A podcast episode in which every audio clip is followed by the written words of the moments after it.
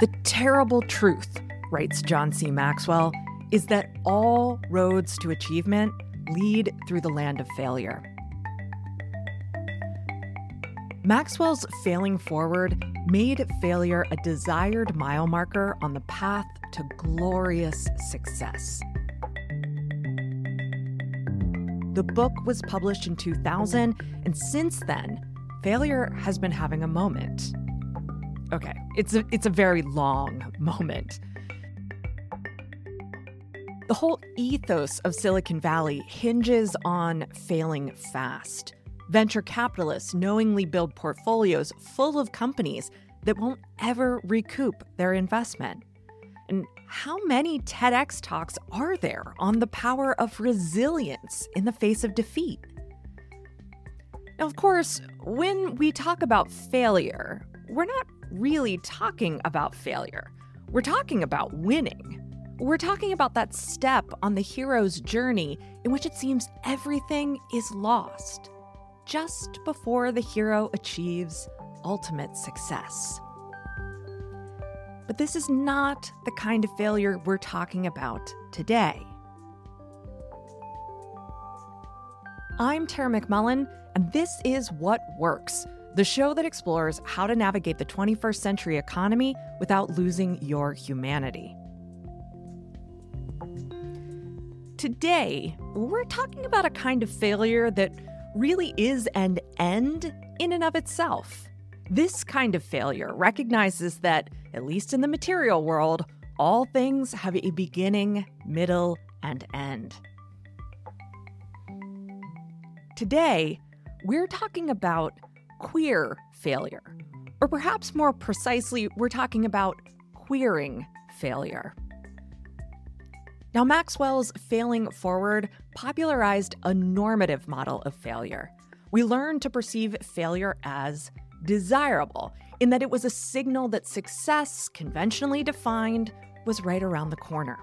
We learned to see ourselves as people who persevered, and in doing so, became winners. The winner loser binary that underpins the pop notion of failing is, in a way, heteronormative. That means that we perceive a certain rightness in that either or construction.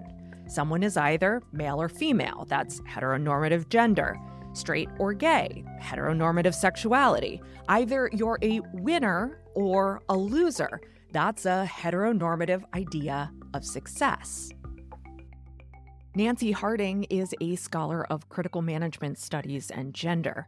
In an explainer on queer theory, Harding explains that we grow up in heteronormative cultures, where the rules of gender and other identities are already set. We learn to either uphold those rules and join the dominant group, or we resist those rules and get labeled strange, subordinate, inferior, queer. Crucially, writes Harding, the dominant requires the despised subordinate in order to know itself as dominant. Queer makes straight, she says. For our purposes here, we might say that losers make winners, or that the only way a winner can know they are truly a winner is to perceive that others are losers. And since nobody wants to be a loser, any failure we experience must be a sign that we're actually winners. In this way, the embrace of failure doesn't disrupt our ideas of success or achievement, it reinforces them. It's no surprise then that Maxwell's book came out in 2000, at arguably the peak of neoliberalism's power. In the neoliberal order, the winner loser distinction became stark. Middle class life was no longer a stable existence. Either you propelled yourself into an elite group of college educated knowledge workers, or you found yourself downwardly mobile.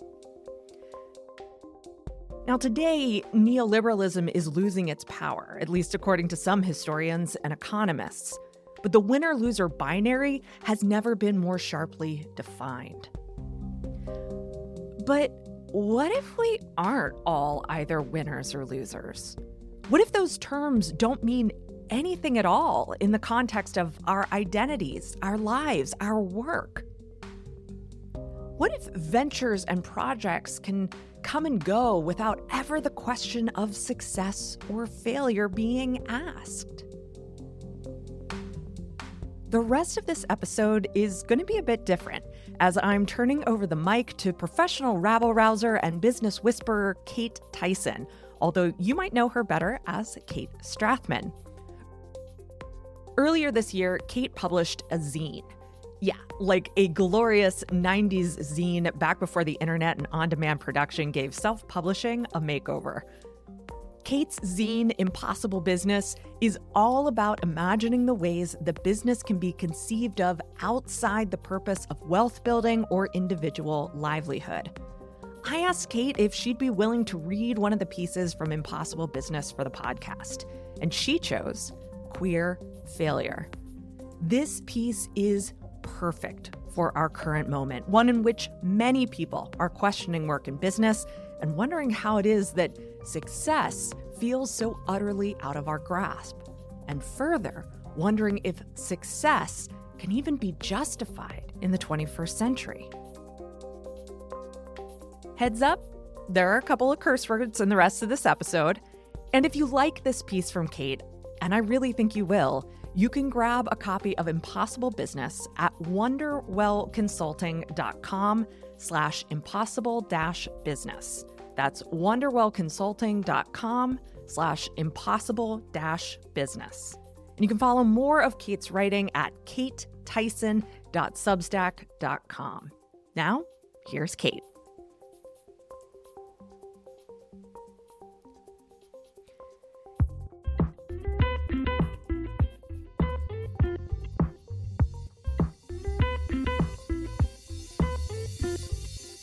We tend to think of businesses as enterprises that need to last, sustain, grow, and grow some more. If you view a business as an asset, an entity that can grow and sustain value with a primary purpose of building wealth, then it's impossible to square impermanence or failure as positive possibilities. But if the purpose and logic is defiantly not about the creation of a wealth building asset, then can we reorient around a more temporal, experimental, and ultimately failure oriented model of business? By failure oriented, I mean businesses that are around while they make sense, while they bring joy, while they create community, while they serve their non capitalist purpose. And then, when they no longer serve a joyful purpose, turn into compost to feed something new.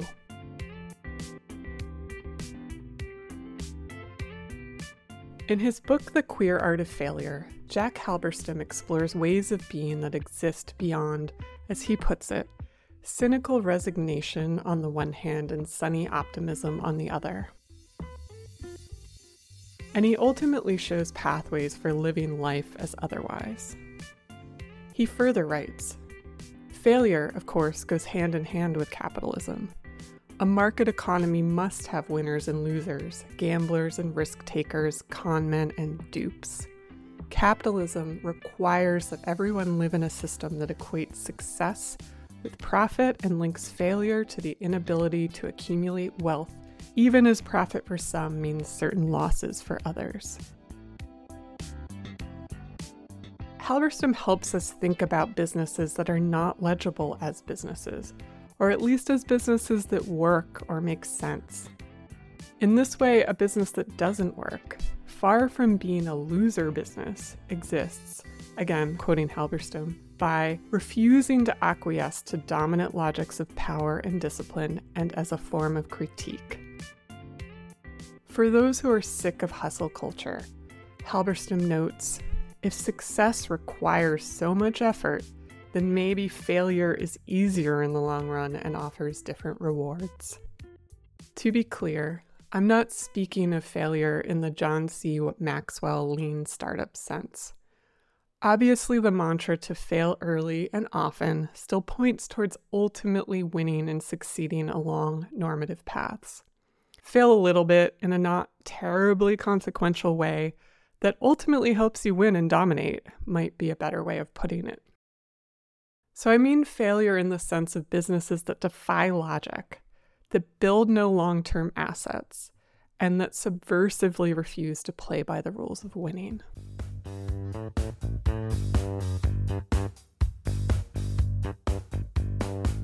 Fox Market opened in 2021 outside of Montpelier, Vermont. The best gay grocery store in East Montpelier.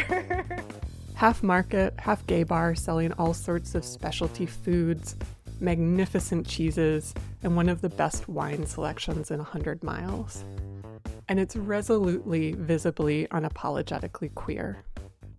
For all the quote, normalcy of the products, like it is a nice wine and cheese shop, there's penis art on the walls. Hmm?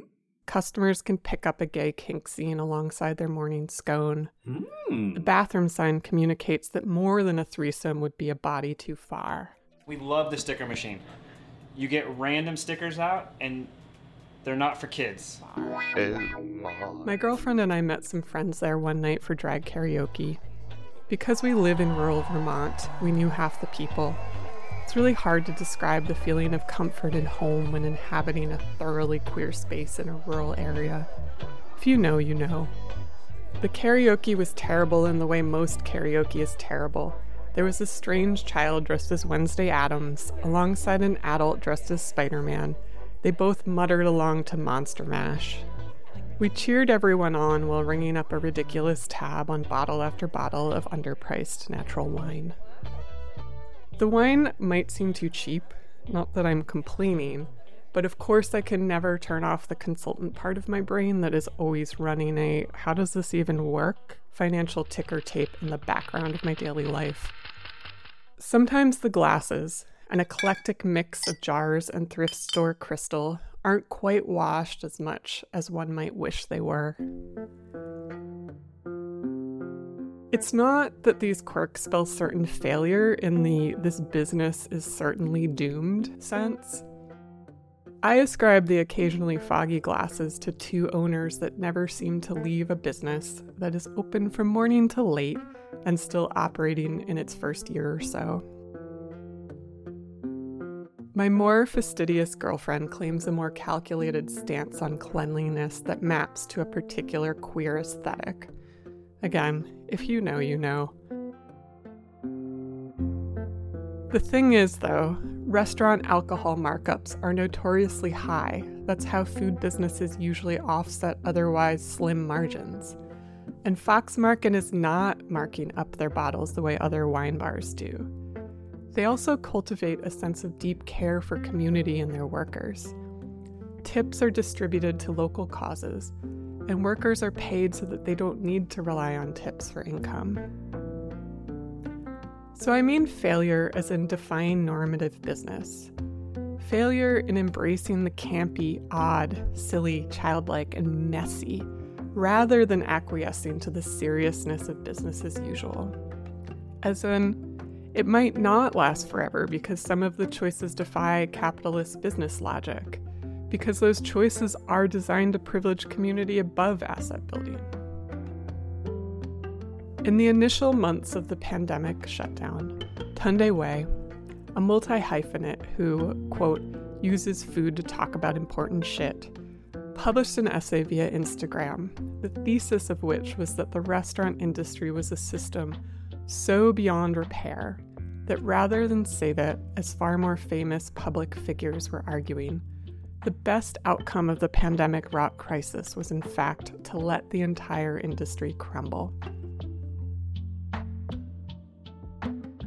In Wey's essay, he writes of post Katrina New Orleans, where the storm damage kept many restaurants closed for years, and also the bounce back a decade later, which included a resurgence of tourism, restaurants, and a confirmation that, quote, everything equilibrates back to inequality in the United States as black workers in the restaurant industry largely remained in low wage jobs. Wey writes that the federal aid to restaurants only serves to reinforce the existing system. Quote, an industry where labor is segregated by race and gender, underpaid and uninsured. An industry fed largely by an industrial agriculture system that either extracts profits from the environment with little consequences or offers ethically sourced produce to just a few for a lot. Let it die. An industry where the higher end is great food at fat prices in spaces that drive up real estate values, pushing property prices higher and poorer people further. And on the lower scale, working poor people, making barely enough to keep them going, serve low nutrition meals to other working poor people who can't afford quality housing because of predatory development. Let it die. In this piece, Wey asks if what makes the restaurant industry work is something inherently toxic and exploitative, then inviting failure and uncertainty might be exactly what we need to weave something different.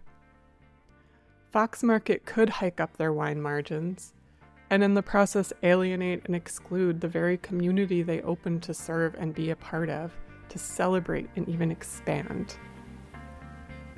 If we only ever choose failure in the Maxwell sense in an effort to ultimately win, then what game are we really playing? Can we be more interested in the other rewards that failure at business as usual might offer?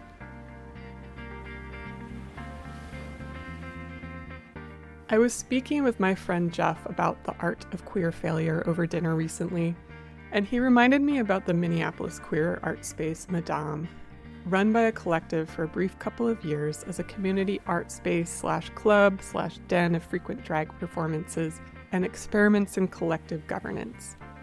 I only went once or twice as it opened after I moved away, in remembering Madame and other queer havens we frequented over the years, we started talking about the importance of myth making to these spaces. There are always stories.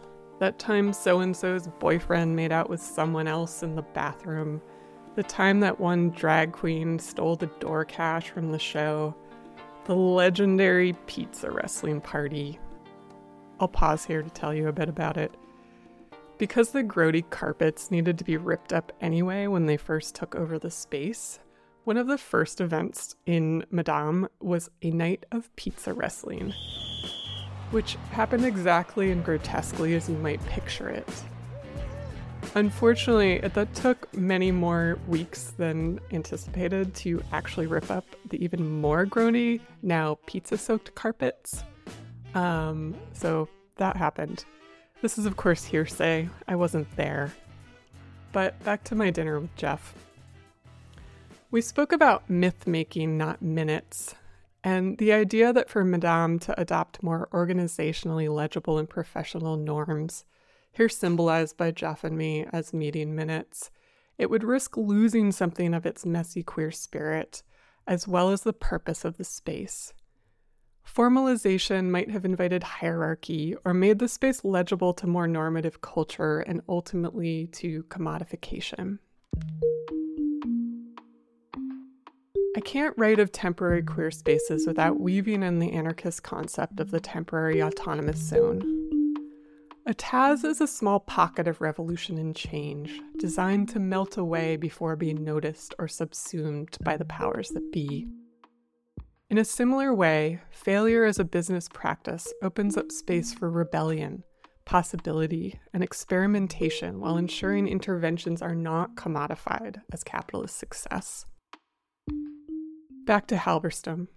I quote Losers leave no records, while winners cannot stop talking about it. And so the record of failure is a hidden history of pessimism in a culture of optimism. This hidden history of pessimism, a history, moreover, that lies quietly behind every story of success, can be told in a number of different ways. I tell it here as a tale of anti capitalist queer struggle. I tell it also as a narrative about anti colonial struggle, the refusal of legibility, and an art of unbecoming. This is a story of art without markets, drama without a script, narrative without progress. The queer art of failure turns on the impossible, the improbable, the unlikely, and the unremarkable. It quietly loses, and in losing, it imagines other goals for life, for love, for art, and for being. But of course, businesses have their limits as world changing projects. Even a business trying to exist outside of capitalist logic still has to make payroll. As Saidiya Hartman has written, utopias have always entailed disappointments and failures. Etain was an underthings store in Portland, Maine that offered an inclusive mix of femme forward lingerie, non binary undergarments and binders, and other forms of under apparel. They created some of the most gorgeous and inclusive photo shoots I've ever seen and innovated Quad, the Queer Underwear Accessibility Department, a community funded program distributing free gender affirming undergarments. There was a span of a few years where I found myself visiting friends in Maine every summer, which always included a trip to Etain and a cocktail at Etain's queer sibling and one of my favorite bars, the Bearded Lady's Jewel Box next door. In 2020, Etain's owner Mac, after dedicating more time to activist endeavors during the pandemic, closed the business, posting a manifesto like letter on their website with the announcement I'll read an excerpt. Amidst this months long tidal wave of monumental human action, the news I'm here to deliver feels easy. Etain will close permanently by the end of September. Why? Because I'm mad as hell. Our city and our society consistently prioritize business and property over the safety and dignity of our most vulnerable community members. People who know what they need and are continually gaslit, patronized, and ignored. And I'm tired of straddling the line between business owner and activist. I opened the shop with a set of values that have evolved and shifted over the years. But the past few months have confirmed that the shop cannot survive with those values intact. And that is absolutely fine. Because guess what? It's just a business. We need so much more than that right now. We have always needed so much more. I've read this letter many times, and I often think about all that I have not and do not have time and energy for because of my business. I massively downscaled Wanderwell in early 2022, rehoming two thirds of our clients, which resulted in both managing a smaller team and many fewer clients, and more importantly, much more space and better mental health for myself. After choosing to fail at scaling, I have never felt so liberated in over a decade of business. One of the benefits of running a tinier business is that I've been able to once again find my way back to presence with friends and my beloved partner, with community, with meaningful activism. I currently find deep, meaningful, satisfying work within the container of Wanderwell. And I'm also not sure if I'll do it forever. Failure invites us to consider that our attention and what we choose to devote ourselves to can change and should change. Failure can be a quiet refusal of dominance we have no wish to take part in. Failure revels in the finite, in the emergent idea that we do indeed live in a cyclical universe. Consider that to get somewhere else and imagine and change systems, inevitably we must side with failure. Experiments that only succeed are not experiments at all, they are acts of domination. And we should ask who has agency for imagination and the economic and energetic space to engage creatively with new economies. Often, those of us who have failed at reaching those, quote, specific forms of reproductive maturity, which Jack Halberstam writes about in The Queer Art of Failure. We also need more support structures. Runway's Universal Basic Income pilot launched in 2020 to support Black entrepreneurs and as a response to the racialized component of failure, and to create communities of friends and family that, while rooting for success, will open up entrepreneurial risk taking to those that have been structurally barred because financial failure is too large a risk to take.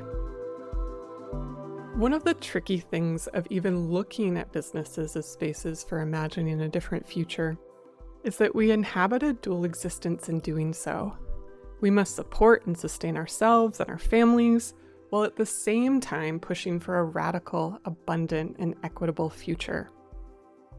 There's tension in that split existence. When do you make a choice that is about your own survival and livelihood? And when do you make a choice that is about the abundant future? We will perhaps inevitably come to junctures where those two selves are not reconcilable. As Tunde Wey has written, not having money is a fucking problem, and that's why people need to work. But having money is not a solution, especially when you don't have enough. These irreconcilable paths are where we meet the limits of what an individual business can see or do.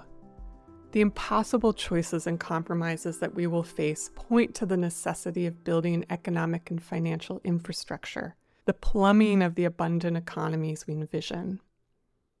Failure as a thought experiment is one thing.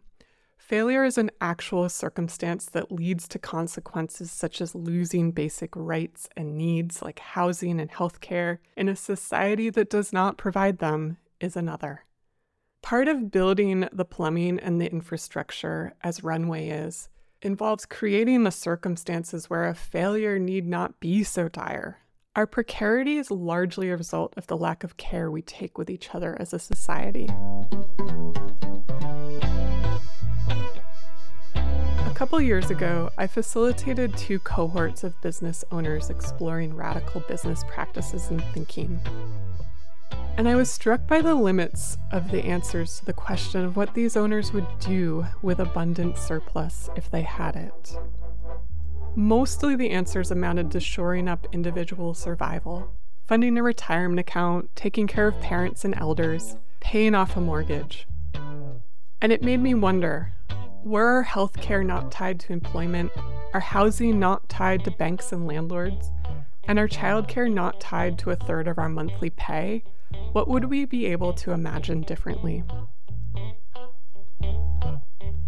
It shouldn't be news that there's no eight step program to build a better possible world. By knitting together failure alongside hope for change, I mean instead simply to provoke the imaginary and inspire thinking along pathways that exist outside of the success ladders we've come to know my hope is that examples of businesses that exist outside of the usual success oriented and individualist norms inspire us to notice the margins and the edges.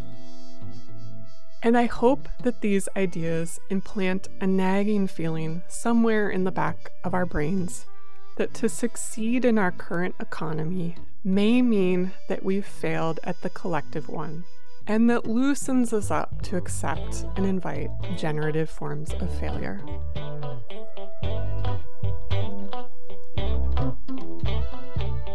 Huge thanks to Kate Tyson for sharing her essay, Queer Failure, which is featured in her zine, Impossible Business. Download your copy at wanderwellconsulting.com and follow Kate's writing on Substack at katetyson.substack.com. What Works is a production of Yellow House Media. Our production coordinator is Lou Blazer. Our production assistant is Emily Kilduff. This episode was written by Kate Tyson and edited by me, Tara McMullin. Marty Seefeldt is our audio engineer. Sean McMullin is our executive producer.